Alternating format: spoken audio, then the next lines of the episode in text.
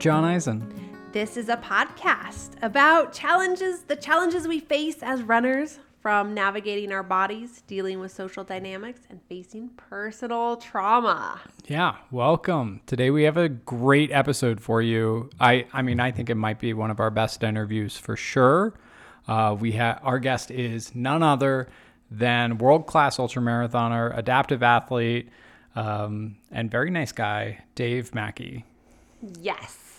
And we definitely have to give a bit of context for this episode because we didn't want to spend our time with Dave because we had limited time, um, as we do with these incredible humans. We have an hour to spend with them, and I didn't. We didn't want to spend that hour rehashing stories that had already been told. However, we want to make sure that you're all prepared with context going into this, as we did jump around a bit. Yeah. So um, I think so. We do some intro with Dave, but then we get right into the meat of it, and um, should probably let you know what that is. So Yes. go ahead, babe. So, in um, May of 2015, Dave Mackey was out on a regular training run, a very um, normal day for him. He climbed Bear Peak, which happens to be the peak where Jon and I got married. We do love Bear Peak. we do. It's right outside our door. He was up on Bear Peak when um, normal rocks gave out from underneath him, and he fell, and the rock that had given out from underneath him landed on his leg. It injured him. He had to be um, life flighted out of there by um, search and rescue, and spent quite a bit of time in surgery trying to save that leg. Yeah, this whole ordeal is uh, reasonably well documented in the documentary Leadman, the Dave Mackey story. Yes. Definitely recommend that everyone go check that out. Yeah, and we refer to that in this episode. So he spent a year working to try to rehab this leg, um, with which an infection and some other circumstances, which we'll talk about in the episode, led to his decision to get an amputation. And post amputation, he has come back to running. And uh, yeah, that that um, documentary we just mentioned uh, details his first time doing Leadman after his uh, accident and uh, follow on amputation. Um, and he's since done Leadman many times. Uh, we really jump around in the interview, going from pre from like er- his early days running, his heyday as a world class athlete, um, the accident, and post accident, um, coming back to running. Yeah, but we spend very little time describing what actually led to the accident. So we So, thought we yeah. needed to give some context here. I think it's a really good interview. Dave is super sweet. He gets um, pretty emotional in the episode, and uh, I'm I'm excited for to share it with y'all. I think it'll be really great. Yeah, I really enjoyed my time with Dave. Uh, Summit also really enjoyed his time with Dave, so he makes regular appearances in the episode. Yeah, Dave loves Summit, and Summit loves Dave, and uh, yeah, they there are multiple interruptions due to Summit uh, during this episode. Uh, we should also mention there, despite this being one of our best interviews, um, there are also many audio issues, and this is my fault as the technical lead on running with the problems. Uh, first of all, you'll notice Dave is a bit blown out. Um, his mic is uh, maxing out in the first couple minutes of the episode, but I fix it very quickly, so do not worry. Um, if you cannot understand him too well in the first couple minutes, he uh, it is fixed very quickly. And what happened is Dave came in and was very, um, you know, he's very Quiet. even keeled, Yeah, yeah, yeah. quiet, um, mellow dude. And then when he we got on the interview, he really projected his voice. Yep, spoke right into the mic, and um, and I I had turned the gain up to like catch him. Yeah. And and then and then when when it came time to be on, Dave was on, and I was like, oh, the gain is way too high. So so we we got that fixed pretty quickly. We had another snafu. Miranda's mic was turned around. Uh, and these are all beamformed. Uh, does, I'm not going to explain beamforming on the podcast, um, but mics can be directional, and our mics are uh, set up to be directional, and so it was turned around, which means Miranda sounds distant, Which is so rare. even I'm though she is so loud. right next to the mic. Um, and this is fixed at around I don't know, like 23 minutes into the interview. Um, so she'll be a little distance for the first half, but but it'll be fixed at some point, and the volume is adjusted so that uh, she should come through reasonably well. Uh, do apologize about those audio issues. We're doing our best over here. We're getting better and better. So Yes. do please rate and review us. yeah, give us a rating and review. We have, um, I believe, we have six five star reviews and one four star review, but the four star person did not leave any text, so I do not know what they were disappointed about. Well, Maybe it's these audio four issues. star is pretty good still. It's above average. Is it? Yeah. I don't know. I have high expectations. Okay. it's pretty good. It's pretty good. Um, yeah, uh, we got a bunch of future topics. We're going to try and bring on some race directors, um, some community leaders. Uh, but right now, we don't have any scheduled interviews, but we'll try to get one up for y'all. Uh, maybe pull in some, uh, if there's any news on the UTMB saga, we'll pull it in. But so far, no news on that saga. Um, if you're interested in the UTMB story, I would highly recommend going and checking out Gary Robbins did an interview with on the FreeTrail podcast with Dylan Bowman. Um, so if you want to hear more about Gary Robbins, his impact, you know, his feelings on the impact of the whole UTMB Whistler saga, please go check that out. We also do have an Instagram now. Yes, at Running with Problems. Uh, should be pretty re- easy to remember. Come follow us. And DM us if you have uh, suggestions for future episodes. Dave Mackey also left me with some suggestions, so I've been uh, I haven't let Jon in on those suggestions. Oh my yet, God. Do you want to do it on air? Or are you going to tell me off air? I'll tell you off air. off air. Ooh. But we've got some good suggestions for future episodes from Dave Mackey, and we welcome audience feedback and let us know what you want to hear. Yeah. Or if you want to be on the pod. Oh yeah, definitely take those. Uh, I think that's it. Um, yeah, Matt Beer did our music. He's great. Go follow him on SoundCloud. yep. Anything else? Let's get into Dave. All right, here's Dave. Enjoy.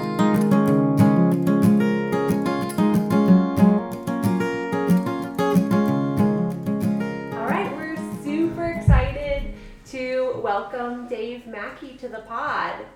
And um, I could go on forever about your career. You've set numerous um, rec- course records. You've um, ran some incredible routes, like a little known route, rim to rim to rim, at the Grand Canyon, and formerly set the FKT for that. You were 2011 ultra marathoner of North America. I could go on and on, but I'll stop there. And I'd love to hear maybe from you, Dave. What are some of your top highlights of your career and and um, why? Like, what made those some of your highlights of your running career? Uh, yeah. Hi, Miranda. Hey, Joe. um, nice to uh, hang out with you guys in your lovely, um, see, kitchen space. It's fantastic, and it's nice to have a dog around. I love dogs. Summit makes an appearance every pod, so he is under our feet right now for the listeners. Yeah. Um, so highlights, I, I guess we can jump right into it. Uh, Yeah. I mean, thank you for having me. And um, I guess the number one, I don't even know number one. I mean, for me, I'm at where I am right now. I'm, you know, had a lot happen, you know, as far as I guess a running career, you know, over 25 years or so. And then, of course, the, the, you know, the accident and stuff after. So the, I guess there's different phases to what you know, I've been through as far as a running life and all the stuff that comes around it. Um, I guess highlights. I I mean, for me, it's uh, probably the biggest highlight. I mean, if you want to talk about events, we can go into that. But for me, it's it's kind of just trying to keep it more of like a steady um, curve of you know just enjoying being out running and doing other sports, skiing and biking, and then the um, you know the running events have kind of just kind of fallen in place. Um, you know, a certain time in my life and and there's there, you know, back in the you know late '90s even and 2000s, and then and then um, having that award you mentioned, and then having the Yeah. accident. And so there's there's definitely certain um, events that kind of stand out. Which ones?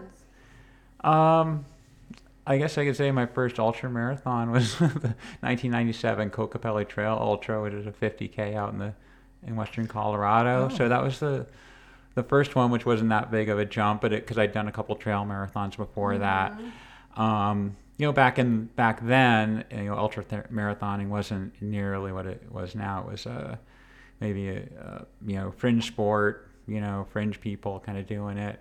You know, some names you even recognize now. I mean, you know, Scott Jurek and Ian Torrence and um, Tackle Box, who ran for a Montrail back in the day.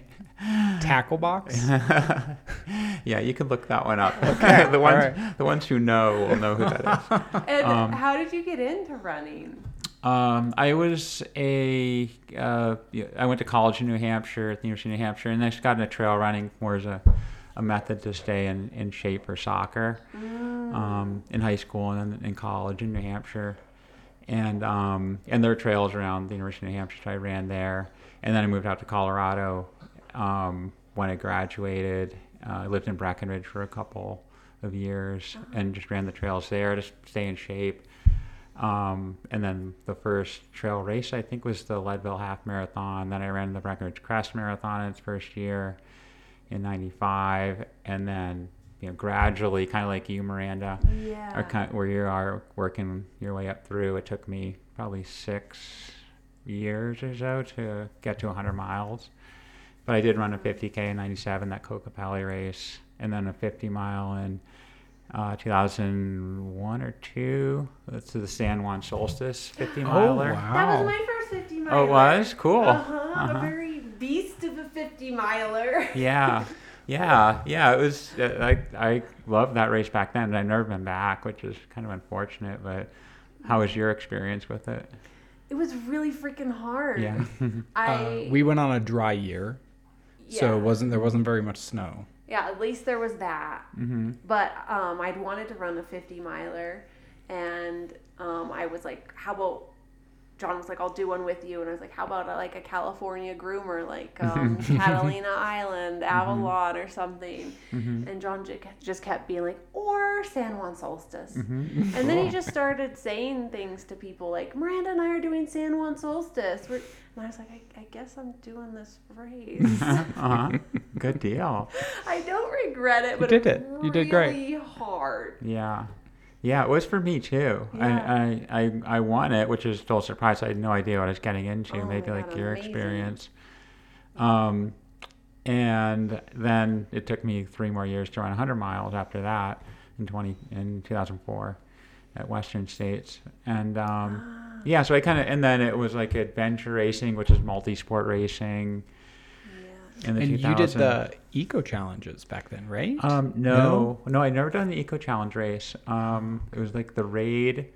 Back, it was called back then, so very similar in, Mm. in difficulty and to the Eco Challenge. Same type of format with you know. like like more than five days. Like how long are these? Uh, Races. yeah, five to ten days Five to ten days. Wow. Yeah, there there are a few other like similar Do events. Do you do them with a team or is it just you?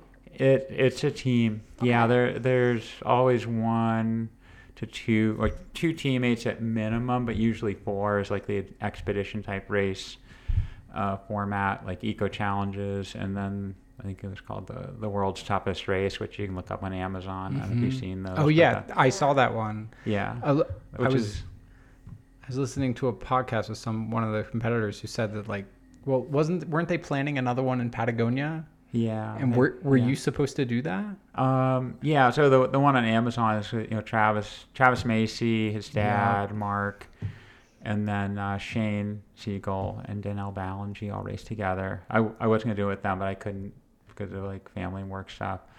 But um, yeah, but if you if anybody on the podcast podcast wants to look that up, you know, World's Toughest Race, it's on Amazon. Which I'm not a big proponent of Amazon. I'm just saying that's where it is now.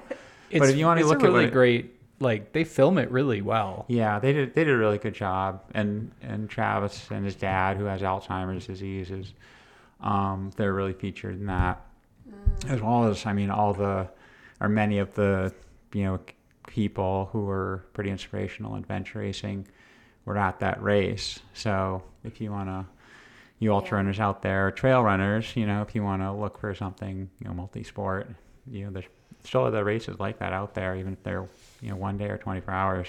You can ride bikes and paddle stuff and go to different countries. You probably have that motivation already being a, a runner. I I, I kind of want to get Miranda into adventure racing because Mhm. I'm big on navigation Oh. and um, you know bushwhacking and stuff, and so all we would have to do is learn how to bike well and get ma- and obviously get matching kits. Um, Yeah. yeah. Oh, it's so fun. You know, if you if you know you break from running, you can yeah ride mountain bikes all around here and get your training and get better at it. Now, so as like a runner who's you're competitive, you just you're winning San Juan Solstice, and you're going into these adventure races. Did you find it frustrating to be with teammates at times, where you had to rely on them as well? No, um, well, I mean, it, it no matter what, you, it, I, I mean, every team probably has different experience, but Mhm. those races bring out the best and worst in people. So. Mhm. you learn a lot about each other and you know you learn you know when you're you know five or six days in and sleep deprived yeah, it's like you know if you're on a hundred miler you get a touch of what that is but when you're five days in it's kind of probably another level you know Yeah. you, you and you have to make choices you have to navigate yeah. a lot of decision making in the middle of the night and and pressure to make cutoffs and yeah so you you, you kind of find out and myself included like what your dark side is or what your good side is and um, yeah you have difficult experiences but Yeah. um, you know you, if you you get more sleep then you probably won't see those sides as much yeah but it's, it's all definitely comes down to interesting the sleep. Definitely, always. yeah, but that's a sport. You know, it was back back then for me, and Mhm. um, that was kind of just a a basis for also doing trail running on top of it. So, Oh. yeah. Is your um, wife an athlete as well? Uh, yeah, she does. Um, she does runs. You know, most days. You know, more recreational. Yeah. Did Yeah. she ever do the adventure racing with you? No, never. Okay. Nope. No. Darn it! I wanted some insight on how that would go. Yeah, most people are smart. Probably great. Yeah, yeah. We never, never have. No. Ah, So, um, yeah, I, I guess, and I guess we're bearing the lead, but in, in 2015, you experienced a, uh, like a quite a change to your, your life as, as you knew it, right? And you went through a long process of deciding what to do. Now, every time I've, I've heard about you, people talk about Dave Mackey, and, uh, you know, a lot of what we hear is, just like you know where you are now Mm-hmm. but what i guess you know I, i've learned that there's there was something like like a year and a half in between the accident and deciding to amputate your leg. Mhm. what what went on then? Like was it was it all just like moment to moment how am i going to get through this?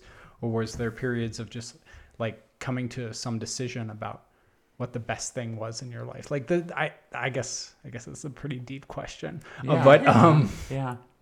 like I, I you know i think it all culminates for me is just like how do you decide to to to amputate your leg Yeah. I, I don't know did i jump the gun with that question i probably did that's all right. I think we can go there. Yeah, it's fine. Yeah. So yeah, November one. So like, you know, like a couple days ago. Um, that's when I. That's the anniversary of uh, losing my leg. So the um, that was like yeah, so seven years ago. So yeah, it was a big decision. Yeah, but the it was still a logical one.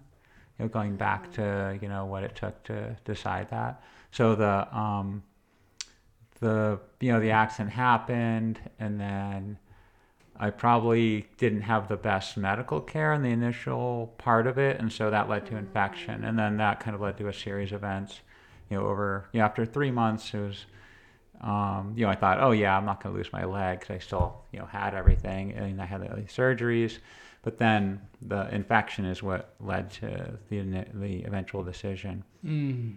Um, so it, it was at a certain point, like two months before that, it was like it was perfectly logical, you know, because I had this infection and I had bones that weren't healing. There was a, a graft in the in my left tibia that just was probably not going to heal, and so there were options, you know, besides taking your leg off. I could have had more surgeries. I could have had um, this process where they gradually grow bone in and, and expand the, the tibia length over a couple of years.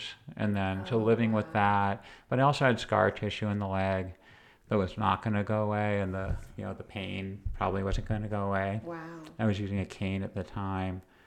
And so it was like, well, you know, do I move on at this point, you know, or do I choose the other outcomes with, with much less likely, you know, good outcomes? And so it was, it, it was kind of a logical decision. I, I remember in September of 2016 of, of finally making the decision, like, wow, actually, even before the amputation, I realized it was probably the best choice. So, Right. and then, um, yeah, because once you do that, the problem is is gone. Basically, you know, you you have to adapt all this other stuff, which took time. But I kind of knew because I work in medicine. It's like, well, you know, I'll get to that point at some some time. Right. So then you had a more a more linear path to healing and recovery and back to activity. hmm Yeah, yeah, and I and I knew there'd be a lot of challenges, but I knew, excuse me, because I worked with adaptive athletes. Actually, when I lived in Breckenridge at the Breckenridge Outdoor Education Center, and then you know, because I work as a PA, I, I, you know, I knew what it would take to get back, and I knew, you know, athletes who had, um, you know, disabilities and amputations, and that, you know, your life doesn't end. It's just you know figuring out the technology and the equipment and then dealing with kind of the interface of your your leg with the you know prosthetic parts and figuring that out. Mhm. So you had And- like you had some secondhand experience with people who would be in a similar situation to where you were going to be when you made that Mhm. decision. Yeah. So you had some idea of where you were going to be from a physical like operation operating standpoint. hmm Yeah, yeah, and I knew, I knew it wouldn't be easy, but I know I'd probably eventually get there. But the the alternative was was not really desirable, you know, at Yeah. all. 'Cause I knew, you know, where I was with, um, you know, having kids, having, you know, we all like to ski before the accident. Mm-hmm. you know they're active. And you know it wasn't like running was my life and i wanted to like cut the thing off and go for an ultra run. That was not in the cards and everything beyond was uncertain. You know like i wouldn't know that i'd ever run leadville again. That was you know or any other race for that matter. But it was more of a likelihood that i get there. Otherwise it was like no you're not going to get there. And you it's quality of life basically Yeah. yeah And then you make this really impressive decision to come back to running, and not just running, but running the uh, Leadman or lead challenge. Did I say that right? Yeah, The lead Sure. challenge. the lead challenge. Um, So- uh, uh, that's a that is a set of races in uh, in the Leadville Trail Series.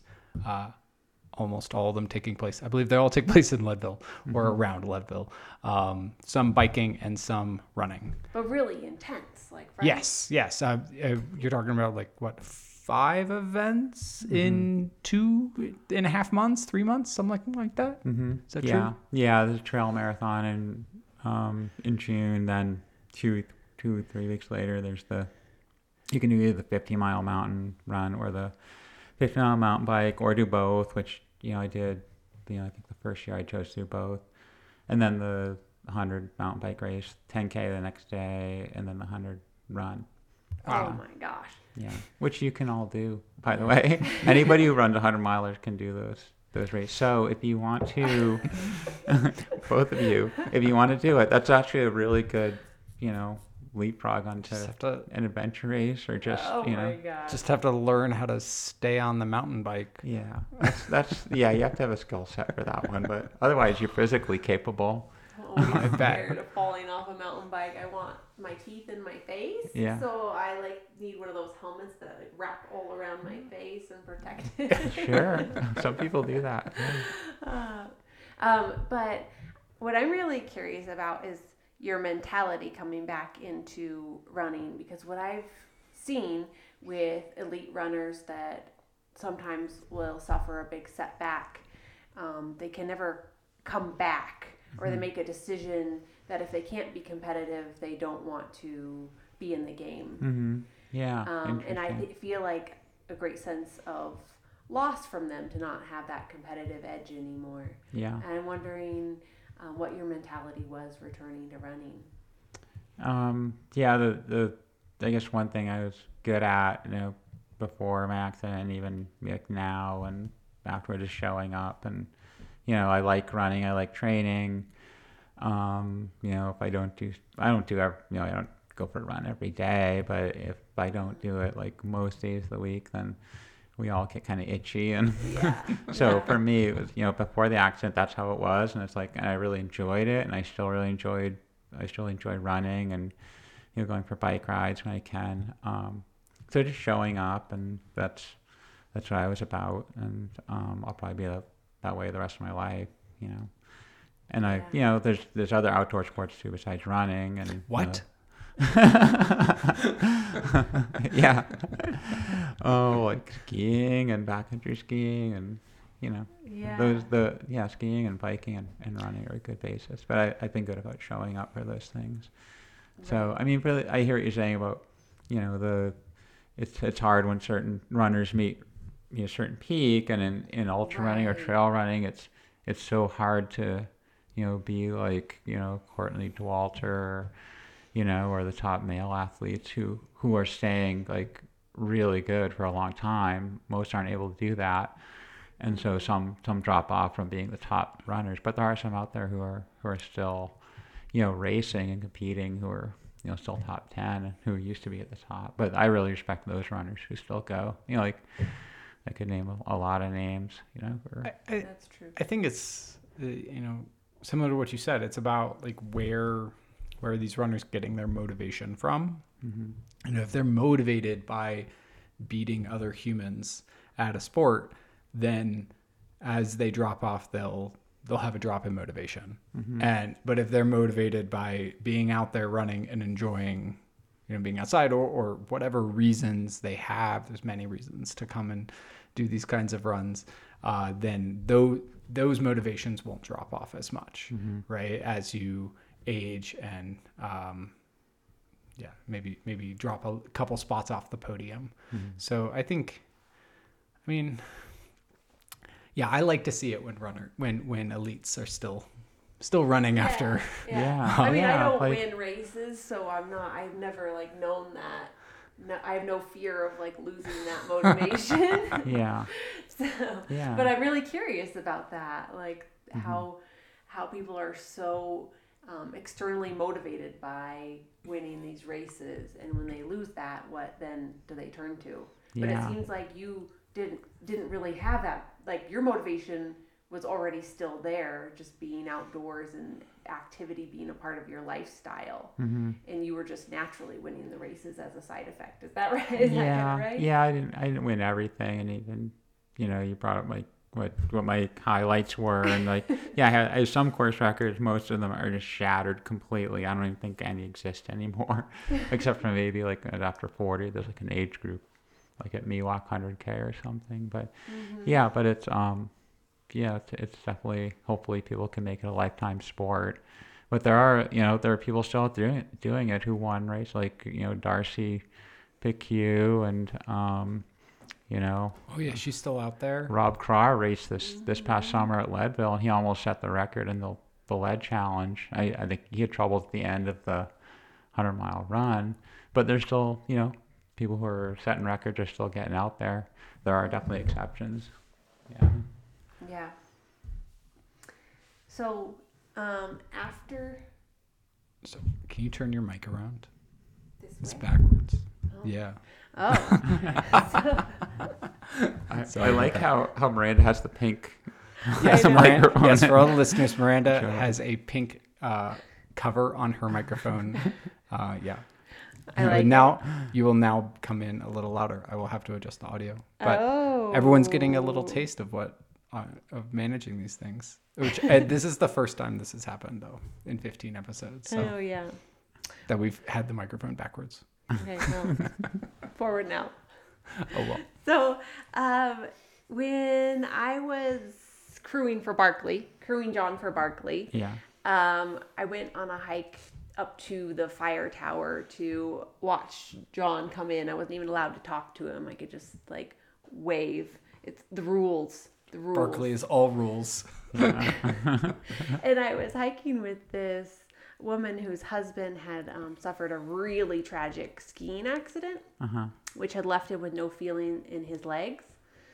But he had felt this, like, almost this, this drive, this urge, this. He was compelled to go back to the place where he had experienced that accident. Oh. And so that was his drive to recover enough to go back to the spot where he had experienced that accident and ski it, even though um, a lot of people advised against it. And I was really curious, like what what drove him to really feel like that need to go back there to that spot. And I know from watching um, Lead Man, the Dave Mackey story, that you went back to Bear Peak, what, a couple months after your surgery? Mm-hmm. And I'm wondering if you had that sort of feeling like I need to go back here and see this spot.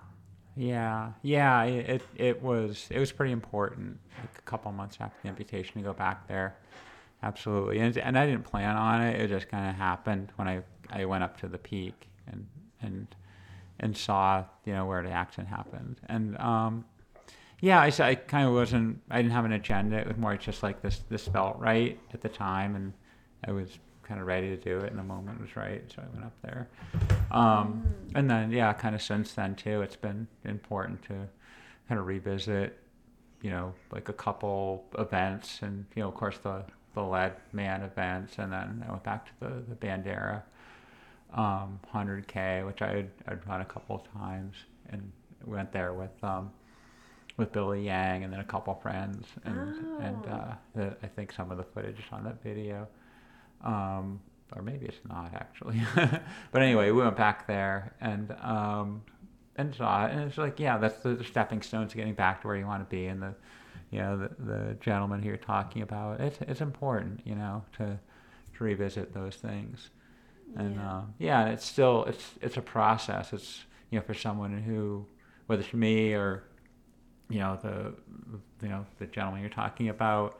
Mm-hmm. Once you have some trauma, for the right people or the right circumstances, depending on the trauma, it's probably good to go back and and see those places and and Yeah. you know whether it's whatever point in recovery the person is, you know, and and for me it's because I wasn't born with you know a, a, a one leg, which some people are. You know, they've been amputated their most of their lives or since they were really young. Uh-huh. Um, but for for me, it's you know because it's a certain you know sentinel event. It's kind of it's important to revi- in, revisit those places, and it's still like an evolving process now. Even what seven or eight years later, I'm still I'm still recovering from that.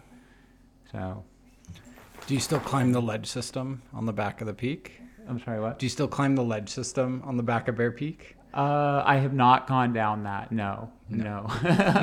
it's uh, it's different with a running blade. Like coming Yeah. up there, Right. it's it's running down like technical stuff is is pretty challenging. Like it's cobbles and whatnot, and I'm, and I'm good at it, but it's it cannot go. I can run uphill, and I definitely see it on like when I'm running on like, like trails. Like I can definitely pass people, but once I get to like a downhill section, right in those technical parts is is a little more challenging to think about each step. But um, yeah, so coming off the back at Bear Peak, I I have no desire to do that. Yeah. I've, I've tagged the summit bunch of you know many times since, but I haven't. Not that section where I fell. No desire. No desire. Yeah. Yeah. Um, speaking of oh, well of down technicality and downhill, uh, so you uh, you attempted uh, High Lonesome Mhm. uh, Yeah. a year ago, Oh, year and a, year and a little bit ago, right? Uh, yeah, two years ago, a year and a half. Yeah. yeah. Yeah, 2022. Yeah. Yeah, that was that didn't go as well as I thought it would. It's the running with a, a prosthetic. You have the, the socket part, which goes in the limb, and then you have the the blade, which goes you know is attached to the socket. So the um the socket is pretty important as far as the you know be able to run or even walk, and that's why it takes so long to you know adapt to that and figure it out because your limb changes, your your skin is adapting, your your muscles are atrophying, which are still in there. You know, part of a calf muscle is still in there. So because of all those changes, your the um, the cap is getting smaller, but the socket is staying the same. So it's like, let's say your your foot is getting smaller inside your running shoe. You know, every day, not every day, but by week by week, and it's like, oh Huh. wow, this is not fitting right. And so um, I had a, a socket that wasn't, it was probably too tight because I had a new one and it was way too tight for that event. So sometimes you don't find out until like 10 or 15 miles in that it was probably a poor choice to actually use that one. So anyway, by 50K, I was in way too much pain. And uh, yeah, it was just time to drop. Yeah, maybe another time. Another time. Even Yeah. though there's only, I think, what, 150 runners who do that race? Oh, now we're up to 200 next year. Okay, 200. yeah, I heard Caleb mention that in the podcast last, you know, Yeah. last time. And I think, wow, that's pretty special if you can get into that race. Yeah, Yeah. yeah. High lonesome. Yeah. We love high lonesome in this race. We talk, or in this podcast, we talk about it a lot. Uh, but yeah, I love that race. I think it's amazing. Um, it is small. It's smaller than we'd like it, but you know, I, we're we'll get up to 250 in a few years. So we have like an increasing cap Yeah. at the moment. Um, but yeah, Yeah. we'd love to see you back Yeah. because that that that downhill on Baldwin Gulch, oh my God. that is just It's 4,000. It's 4,000 feet. It's right? four thousand feet of just a four by four road with tons of little slippery Oh my rocks. Right? It's just Yeah. it just goes. Yeah. I know. And it, it depends on the every year. It's like, that was tough. That took it out of me. I wasn't ready for that. That's that's probably the the descent that that crushed me. Yeah, and then you come into the you know the mining towns and back up and over, and then by 50k, it's like whoa. Good news is that it supposedly gets easier after that, but Yeah, I think the technicality of the course, you don't have anything as like just slippery rocks, baby head rocks, um, significant downhills. Like you only really have maybe two other significant downhills, and they're both less technical than that one. Um, yeah, but there's a, still a lot of climb left in that Yeah. race. yeah, Um, but yeah. So, so I guess um, you so you spoke a bit about like the the socket, and so I guess I'm wondering like how does running with a blade, like how do you, like I guess how does it work is is kind of the the naive question here, but Mhm. like yeah, you're like what are you worried about? So when when I get into ultra running, when when a normal runner, we, we have Summit trying to bother everyone. He's now licking the microphone. Okay. Um, uh, thank you, Summit. Thank you for being in the podcast. Uh, yeah. So when you get into ultra running, you know, you there's all these lessons you have to learn. Most people learn them by failing. That's traditionally the mechanism by or which we we were learn. talking the other day, you can read an entire book on how to take care of your feet. Yeah, there's a book about how to take care of your feet. I have it. Mm-hmm. It's in my, but there, I don't. Is there a book about how to take care of your so, of your amputated socket? or ultra running, yeah. No, no. There's only and there's probably only a couple people doing it, and so there's there's no, yeah. There's not, I as far as I know, maybe there's a book out there, but I there's a you know amalgamation of um, prosthetists and you know handful of ultra runners who you know are familiar with or even want to run 100 miles after losing their leg, and so um, no, it's a it's kind of like figuring it out and hopefully having the right you know prosthetist and, and inspiration to do that. So my my prosthetist um, Zach Harvey has just been awesome with this guy. You know, he lives in Denver and his wife's an amputee actually. So and he's an athlete. He's an Ironman athlete and um, that he's been you know critical to me to getting figuring this out and he knows what it takes to do events and to run and to like what you know, little mechanical adjustments to make to a socket because the fit is everything. It's like the fit of your shoe, Right. and it's just And- that's the interface. And so, you know, I've been fortunate to have him and you know his his wife to help me out with that. Um, and then there's other athletes too who are out there who I who I know who are who are doing it and have met, um, and just knowing that they've been able to do it as well um, is really helpful. Especially as I as I've kind of I've kind of figured out a lot on my own as far as just going out there and you know trying to run and what works and what doesn't and what little adjustments to make. But yeah, there's no there's no manual about it because there's Yeah. there's aren't enough people doing it. It's like I don't know what comp- comparison I could make, but it's um, yeah, it's just trial and error and just being trying to get out there. That's really it. Okay. Summit.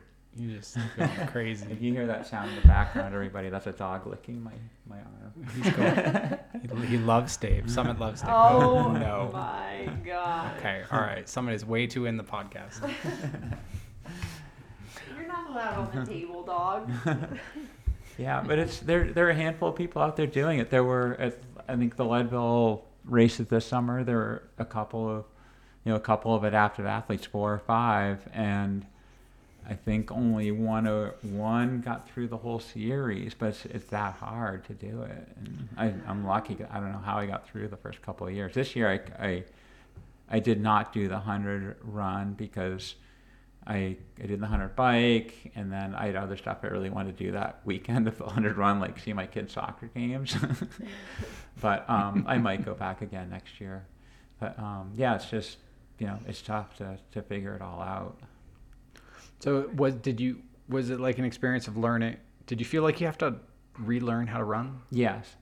Oh, perfect. Yeah, that puts it perfectly. It's, it's, um, yeah, you wa- learn how to put on a socket and how to walk and how to, and if you want to run a couple months, you know, after, like for me, a couple months after the amputation, I was able to run a little bit, but then I got set back because was having so many problems. And then, uh, and that was in May, I think May, like four or five months after the amputation, I went for a run finally. And then I was like, screw it, I'm not, this is just, I'm having too many problems. So I rode a bike a bunch, which is low impact Right. you know, just to stay sane. But then it wasn't until like November 2017, I, I um, was a mentor at the, the Band of Runners camp. And then it was like, you know, I'm just going to run. What the heck? And it actually kind of worked. And that was kind of the inspiration to kind of do the, the Bandera 50K, you know, in January right after that. But it was, with, it took being with a bunch of runners to actually be like, yeah, I got to get off my ass and figure this out. And it was, you know, finally I figured it out. Oh yeah, so you some coming into it and going back. It's very interesting. I just does it involve more core strength, or do you find that the musculature is different? Yeah, running for- with a blade? Yeah, for everybody it's different. Um, some runners, from what I've heard, have you know compensation issues with the other side of the body, or just with that you know the one side of a, an amputation. Um, and, I mean, there's so many you know dynamics of it. I mean, Right, for like- someone who has two legs and can just run, even they have problems. Even Right. yeah. Yeah. Yes, we Totally. injuries all the time, right? Yeah. Yeah, and Yeah. yeah. So Yeah, so it's just keep in- individual, just like based on your own mechanics. I mean, e- where Mhm.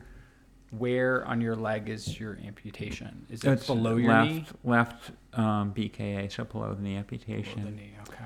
Um, there's Adam Popp, who was an Army veteran. He's a friend who lives here in Golden. He Mhm. he just ran the um, Ironman Sacramento. Oh, wow. Like what two weekends ago.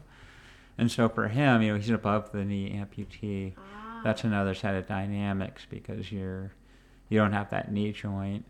Um, and I I'm I'm not him, so I don't know exactly all the subtleties. Right. But he he tried to run the you know the CCC race at, Oh, yeah. at UTMB mm-hmm. like two years ago, and he had to drop out because of well the footing, but he also had you know socket problems. But the you know once you change the the adaptive aspect of it, your your problems you know get better or worse. Right. Yeah. Just different problems. Yeah, Yeah. Um, have you ever seen this uh, old documentary? Okay, I don't. I knew you were gonna bring this Miranda's up. laughing because she knew I would ask this question. I think I know what you're bringing Uh, it's called Ru- Running on the Sun.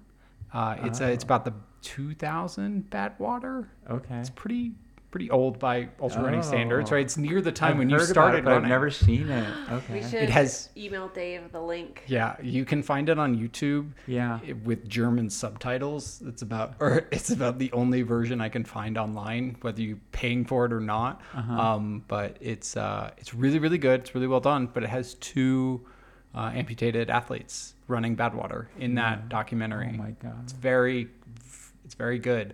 There's a lot of, there's a, lot of blister photo uh, filming in that Uh-huh. documentary. Lots of up close blisters. Yeah. Wow. or the Terry Fox story. Have you seen that? no, I haven't seen the Terry oh, Fox story. Terry Fox. He's um, he had cancer, um, but he was an amputee and um, Canadian uh, guy. He ran across Canada. But the Terry Fox story is, is super inspirational. if Okay, haven't all seen right. that. We will link Oh. both of these in the show notes. Yes. Terry. Yeah, he's he's not as maybe as well known in the U.S., but he, And we do these adventure movie nights with um, some of our run friends, our run community, where we'll ha- come over and have a potluck and watch an adventure movie. uh huh, This sounds like the next adventure Yes, movie we night need to have an adventure movie night. uh huh. Terry Fox. Terry Fox. Yeah. Yeah. Yeah. Yeah, there's probably. I mean, there. I, I hear about things like that people have done with one leg. That's kind of periphery because I. Well, for one, one, I'm not super tied into social media and, you know, the bigger, you know, community in some ways. But, but then I hear about you know the Marathon des Sables, which is you know Oh, yeah. huge race in um, in Morocco, which I did right. Bef- that was the last race I did before my accident Oh wow. um, in 2015. I'm so glad I did it for several reasons because I had an accident. But there are people who do that with you know bilateral amputations. And, and here in the U.S., it's a, you know it's a different community over there than here, but there are people doing that stuff Wow. around the world. And I may just have to look for it, but it's just not as well known. Yeah. Yeah. When we had um, Caitlin Yonke on, it was Mhm. really, I think, an important conversation because she um, really dove into the details of how races can be um, more appealing to adaptive ath- athletes hmm and just create more accessibility from small things to large changes. It was, I think, really valuable conversation. Yeah, I- she mentioned that Leadville does a good job with allowing adaptive athletes what they need to Yeah. compete. Do you find that is that is that one of the reasons you keep going back? Thanks, Summit. Um, Summit. Keep going back Yeah, not. I I guess I I just kind of signed up and went, and I no one ever reached out to me from Leadville and said, hey, you know, hey, we've this here, you can, we'll help you out with it, because I didn't really need it.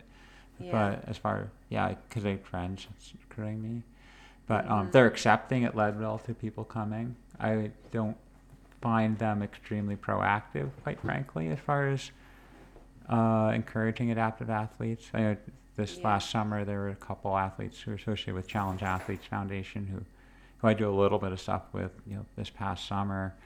Um, uh, but um, yeah, I mean they'll they'll help out. I'm sure if you reached out to the, the race director up there, she'd be happy to help out with whatever. Well, what is it about Leadville that draws you back? Uh, well, it's here. it's, it's easy to get to. It's, it's- it's a- it's, a- it's an easy two and a half, two-ish mile hour drive.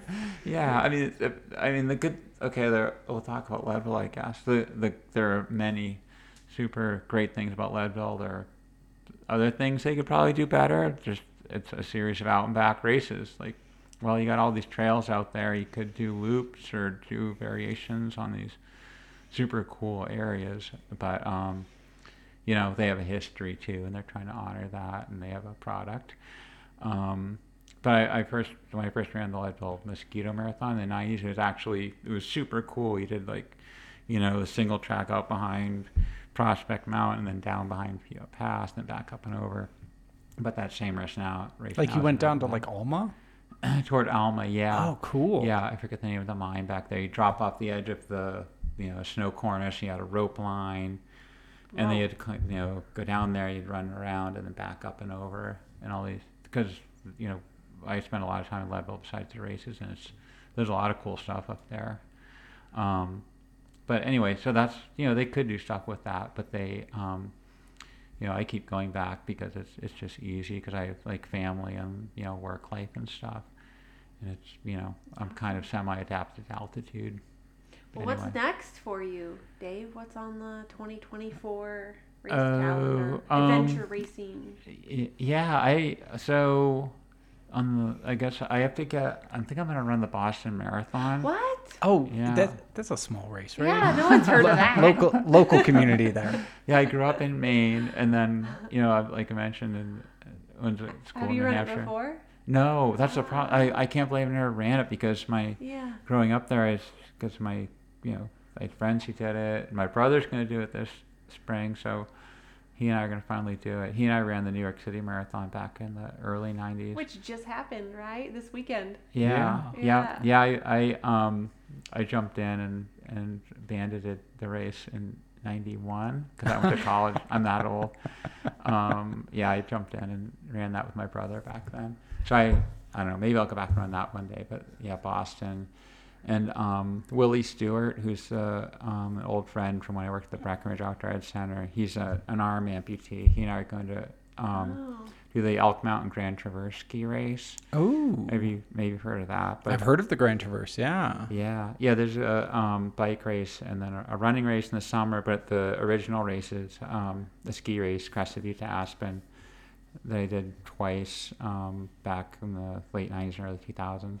But I want to go back, and so Willie and I are going to do it. He's he's an arm amputee, but he's he's a Challenge Athlete Foundation. Um, you know, he worked for them and worked in um, with a lot of athletes, and so he and I are going to work together on that. What uh, Yeah. you mentioned that a couple times, the Challenged Athletes Foundation. So, uh, what kind of work do they do? Um, they they support um, you know athletes who have you know adaptive challenges. You can sum it with that. They're probably one of the more well known organizations in the country. Um, there are a bunch out, or not a bunch, but there are a couple more organizations who do that too. Yeah. Yeah. What was the one that Caitlin Yonke- Achilles International. Achilles International. Yeah, Okay. I know they do a lot of work with blind athletes. Ah. Yeah. and uh, I'm not an expert. I don't know. uh, Well, Dave, this Yeah. has been great. This has been a great conversation. We really appreciate you joining us. And we like to close our podcast by um, asking our guests to share some unsolicited advice. Uh-huh. And it doesn't have to be about running. Mhm. Any advice that you'd like to share with our audience that it's been helpful to you? Uh, it doesn't to do with running. Um, mean, It can. yeah. Um, okay, right. Running wise, like I said, keep going, keep showing up. Um, it's it's Mhm. it's you know running is super fun and inspiring, and I mean for me, I guess I've kind of realized I kind of always need to be living where there are trails, and I'll probably be that way the rest of my life, if not even closer to them. Even though I'm only, you know, you're like 200 feet from trails where we're sitting right now, but and I'm like I was in Chautauqua Park before this. yeah, so- okay. yeah, so you know, put yourself where you're inspired. You, you can live in you know Iowa or Nebraska, or wherever, which many accomplished athletes live in, and you know, just get out there, try to stay inspired, get out the door. I I was thinking about the other day. There's never. It's so easy to to not go out, and there's all these other reasons because you're tired or you worked or it's too early, but. I, I can't think of a, a run that I've never regretted doing once I got out the door. So get out the door, you know. Get out the door. Yeah, try new sports, try new challenges. Yeah. I love it. yeah, that's great advice. Yeah, I, consistency is so key to getting like improvement, and like just like you said, just show up, like get yourself out there, and good things will happen. hmm Yeah. Yeah. Great. Thank you, Dave. Yeah, thanks for being on the Oh, yeah, pod. happy we appreciate it. Yeah.